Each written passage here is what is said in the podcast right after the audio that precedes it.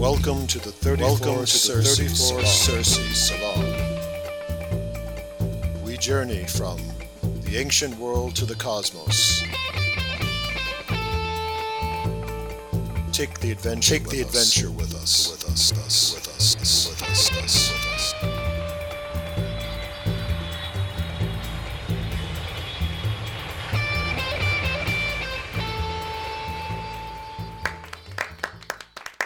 How about those applause? Welcome, everyone, to the 34 Circe Salon. This is the Parallax Channel. I am Sean Marlon Newcombe, and we are going to be doing Classical World at the Movies. Classical World in Hollywood. And today's movie will be the 1956 beautiful drama, Helen of Troy. Uh, we are going to just talk about it, and uh, but if you'd be so kind, as always, be to leave a lovely rating or a nice comment on whatever podcast platform you're using to listen to this. We'd really appreciate it. Now, without further ado, let us welcome our guest of the hour to discuss this movie, the one, the only Dr. Gary Stickel. Welcome, Gary. Hi, glad to be back.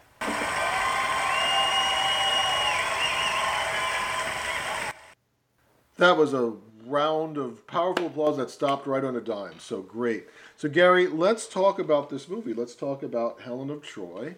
Um, why don't you give the viewer, the listener, a little background uh, about the movie and the production? Now, this is um, 1955 uh, epic film, and actually, uh, I, I, bought the uh, videotape of it.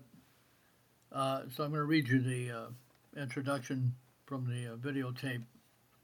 It's a Warner Brothers film, and um, the film was directed by uh, Robert Wise, who interestingly directed West Side Story and The Sound of Music. So a very uh, capable director. But he, pretty good, res- pretty good resume, right? Oh yeah, I, I love both those movies. And um, so here's what it says: lavish and exciting, with great battle scenes and grand pageantry and that's quoting a, uh, a movie critic by name of Stephen uh, Scheuer. Uh, and then the uh, intro says, Arrows rain death, courageous soldiers clamber up stone walls, swords clang, men shout, fires rage. Yet the waves of combatants storming Troy are turned back. To defeat the undefeatable ultimately requires brains such as as much as brawn. So the Greeks, feigning withdrawal, offer a gift of treachery, a mammoth wooden horse that secretly houses their fighting men. And says Homer's Iliad searches to screen and Helen of Troy from the 1950s heyday of big screen spectaculars. So this takes place in the um, sort of the high point of what they called sword and sandal movies.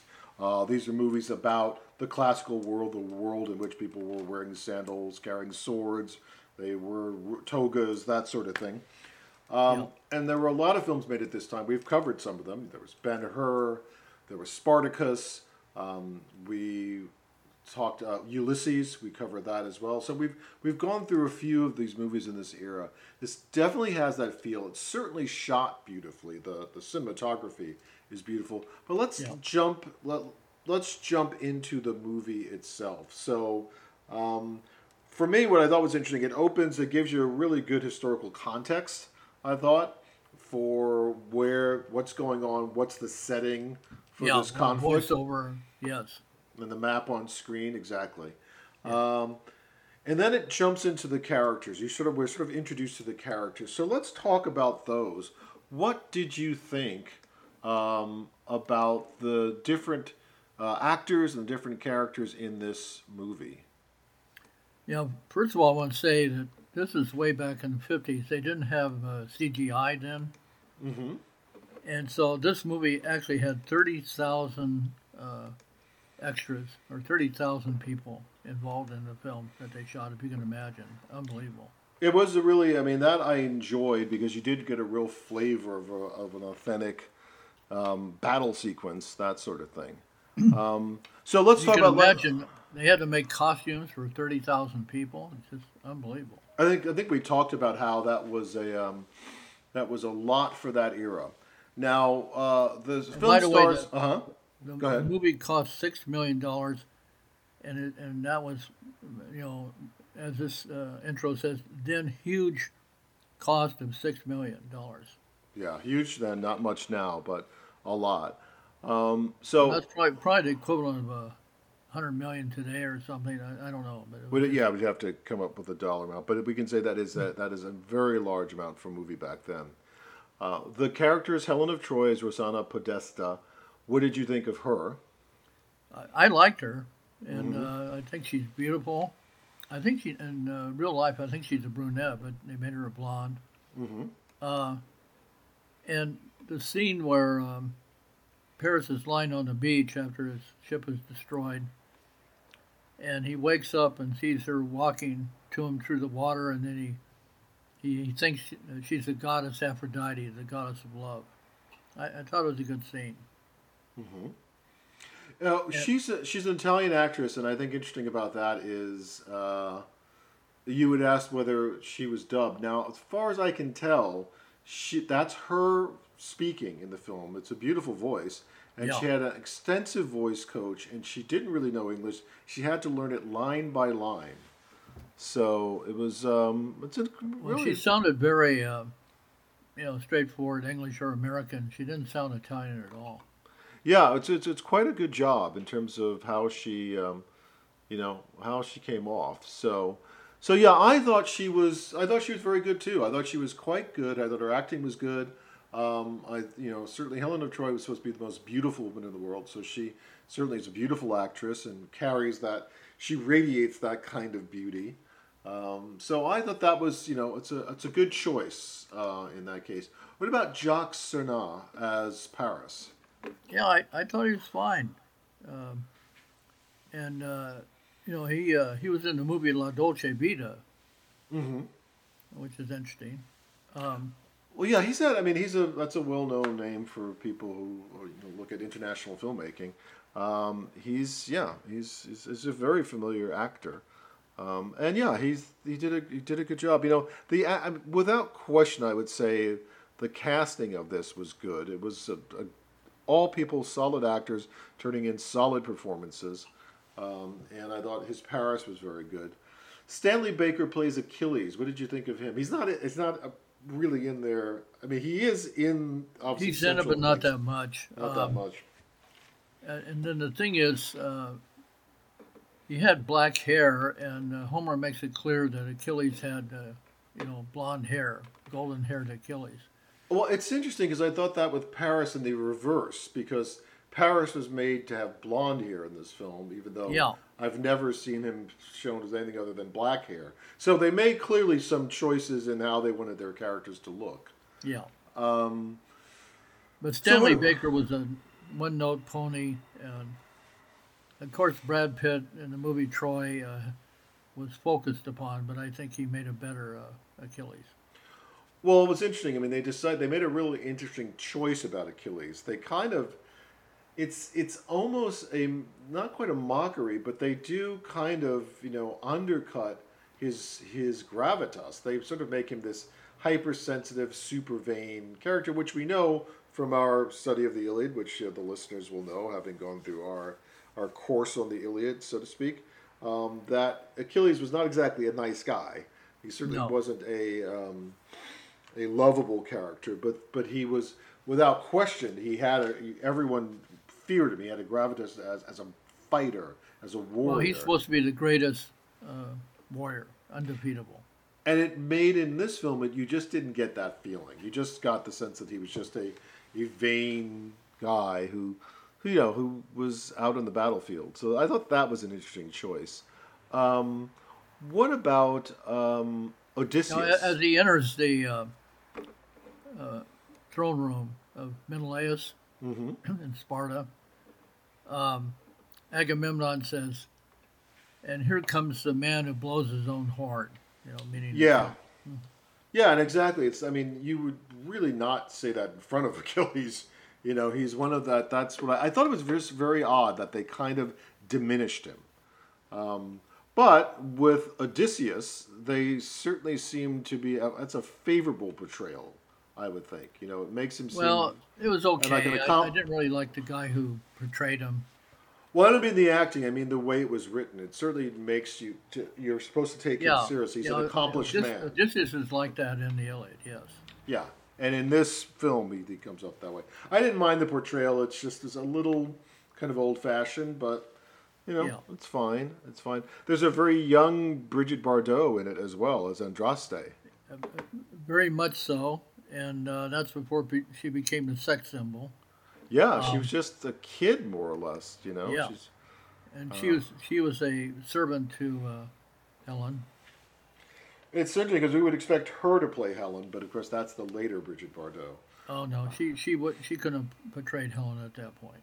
Not at that point, but I, that's what I'm saying. We would Yeah. think of her as being the person who would play Helen, but not. And then then. at the end of the film, Helen gives her freedom because she's a slave, you know, and yeah, I thought that was nice. nice Yeah, very, very uh, unusual. Very unusual.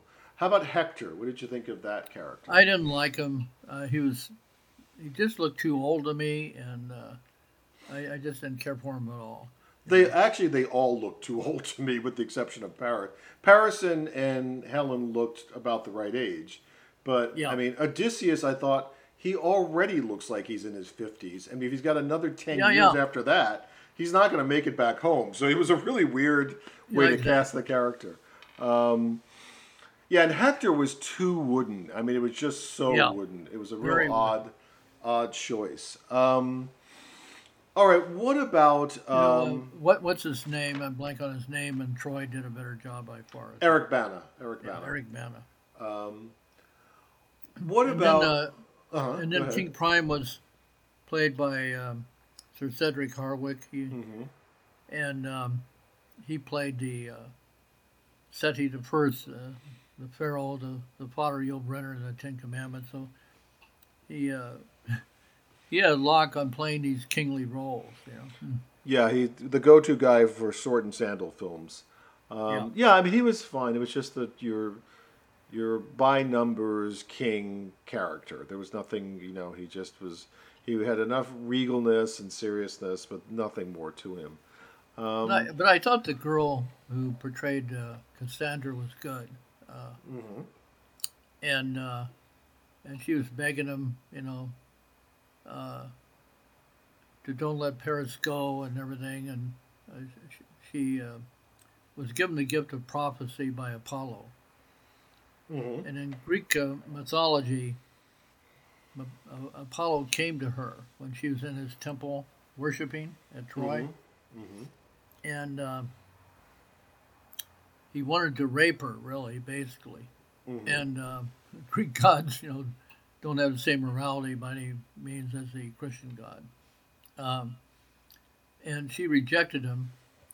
So what he did is he, uh, you know, this is kind of gross to me, but he, he spat into her mouth and he said, Now you have the gift of prophecy, but you're cursed and no one will believe you.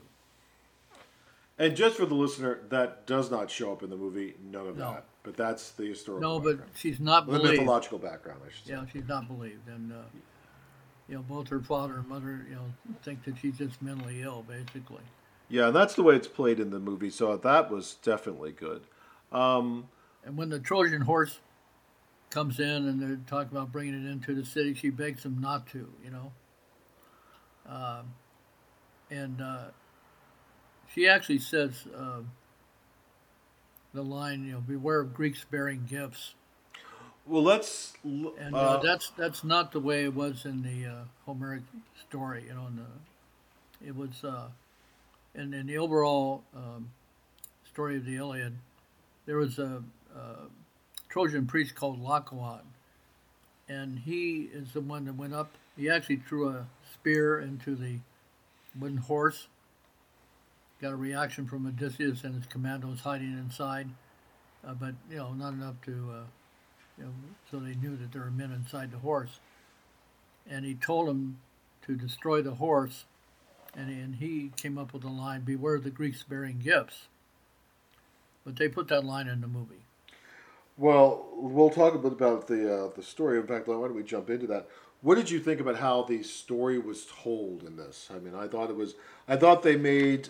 I thought they included the the greatest hits, the high point of the Iliad. in yeah, this. they They they, took some liberties, but it was. I thought you know. Well, I they took understood. liberties, like when um, Paris goes to Menelaus' uh, throne room because he wants to present a Trojan uh, offer of peace and so on. Um, and he's basically because uh, he was washed up on the beach, he lost all his regal clothing and everything. Uh, they didn't really believe him. But eventually, in order to believe him, because they said, uh, Menelaus says, uh, he heard that Paris was good with the cestus. The cestus is a uh, boxing glove that has metal inside of it, so you can imagine it can really do a lot of harm. hmm And they have a, and then he fights with Ajax of all people, and he overcomes Ajax, which is unlikely in real, real, real life, but um, that's not part of the Iliad story. But and neither is the cestus. The cestus was used by the ancient Romans, but not by the Greeks.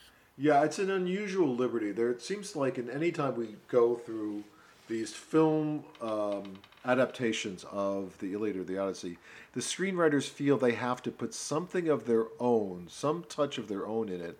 When I think you and I both agree that Homer has provided you more than enough, more than enough to be able to create your own and weave your own tapestry out of it. So, yeah. um, so that was that was an odd, uh, you know, choice when you have all this material from Homer already. But you know what I thought was interesting was about the definite slant of this production. The Trojans are shown as very honorable. They're shown as sort of the they want peace. They're trying to you know trying to do the right thing. Um, even the way Helen comes to be with Paris, she's not abducted. She's not forced. She doesn't leave. She just in in order to save him has to go along with him. He saves her because she was saving him. So all of these things give us this sense in this film that it's the Trojans who are the the honorable ones who are under siege from these conniving, greedy Greeks. The Greeks are definitely shown in the negative light in this film. Yeah. So it's, Well, I think which, that's basically where the Homeric story uh, goes. You know, uh, the Trojans come off as as uh, more uh, ethical. Um, It's interesting though, but in the, in the story, at least you get a sense of the grandeur of these. There's, in other words, in this story, the Greeks, there is no Achilles has a grandeur, even though he's basically a jerk. Odysseus has that same sort of sensibility, he, although you know, he's wily. But you don't really feel that. It really just feels like a bunch of thugs just finding a way to go take the you know take the prize from Troy. So that I thought was very interesting. and on, the po- on the positive side about the production, uh, the architecture was basically, uh, you know, Bronze Age Greek with uh, columns that tapered from the top to the bottom, and some of them painted red and so on. Uh, that is realistic. Um, the um, but the costumes were basically classical Greek, and they, they weren't always good. You know, like Paris was wearing a tunic tied at the shoulder, and it looked kind of cheesy, really. So, Yeah, it's. Uh, I think we found you. You point this out a lot. I think we find that it's. uh, It might simply just be either hard to, hard for these productions to really dig and find the the real look. It, they also might be a sense of they think that it's a more glamorous look to go with the classical era. Perhaps that's part of it. Yeah. Um, so, um, what else in terms of comparison? In terms of authenticity, anything else you have to say on that? Well, just the uh, armor and the most part and so on just uh, wasn't uh, authentic to the Bronze Age. But you know, they probably didn't know that much about the Bronze Age back in the 1950s as they do now. Um, but um, you know, and uh, that whole uh, sequence of, like you say, how uh, Paris rescues her and she rescues him and all that sort of thing. That was all fabricated, you know. But and I thought it was interesting. Yeah, there are these interesting other alternate um, stories of what Helen and Paris, how they end up. You know, do they end up in Egypt? All these different things. There are these different legends about it. So that's interesting. I mean, the, they could have gone with a lot of those different choices. Um, what were the scenes that stuck out for you? Which scenes did you like or did you not? Well, the like? initial um, assault on Troy was spectacular. I mean, you had those thirty thousand men out there, I guess, uh, Mhm. and uh, they're coming up to Troy and Priam and um, you know uh, Paris and all, and uh, they're all and other Priam's other sons and so on. Aeneas, you know your, uh, your Mhm. favorite one. Exactly. I forgot to bring him up. Actually, thank you for reminding me because he does get. They they do give Aeneas some real screen time in that. I just wish they had pointed out what his importance to the Well, whole. he, he keeps saying to Paris, "Destiny, Paris, destiny." yeah, yeah. No, Aeneas. Uh, But anyhow, when they're coming up, uh, here they took liberties again. They had the Greeks having catapults and siege towers on giant wheels that would roll up and and had you know, uh, uh, you know like a drawbridge type thing that would come down from the tower to, on the walls of Troy, Mhm. and uh, they didn't have that in Bronze Age Greece. Um, and then uh, it shows the Trojans repelling them and setting those siege towers on fire, and then they crashed to the ground and everything. And uh, you know that initial assault on Troy was very spectacular. I thought. Yeah, I I mean I thought that was good. My actually the, the scene that stuck out most for me uh, was the when they take the Trojan horse into the city and they have a feast. And I thought Yeah. they did that really really well. I mean that this sort of build up this sense of, you know, because that it's such a famous story, we know what's going to happen. And so to watch them feasting and celebrating and enjoying their lives and Actually, playing, it almost looked like they're having an orgy. I mean, know, yeah, it was wild. Yeah, it was a very wild. men are um, picking up girls, and girls are kissing them, and they're carrying them off, and you know, they're running around, and all that sort of thing. Yeah, it was an incredible. And then, of course, you know, the end is near. Um, And then they all get drunk and fall asleep, and then I thought it was an interesting scene where they just show one guy and one girl, and she's playing the diaulos, the double flute, and just kind of wist- wistfully playing it, and then they wander off. Then after that, uh, Odysseus opens the trap door of the horse in the belly, in the underbelly, and uh, throw down a rope, and they slide down the rope, and then they go open the gates and um, they go to the walls and kill guards, and they signal with a torch, you know, that the uh, Greek army to assault. And the scene where it shows the Greeks pouring through the gates with chariots and men running in was very uh, spectacular. I thought. I agree. I agree. I, what I didn't think was done well, uh, we may disagree on this one. I do not like the fight scenes. I did not like the fight scene between Paris and Ajax. I thought it was pretty not. It's it's not well done. Um, yeah, I agree. And uh, I didn't even really like the fight scene between Achilles and Hector.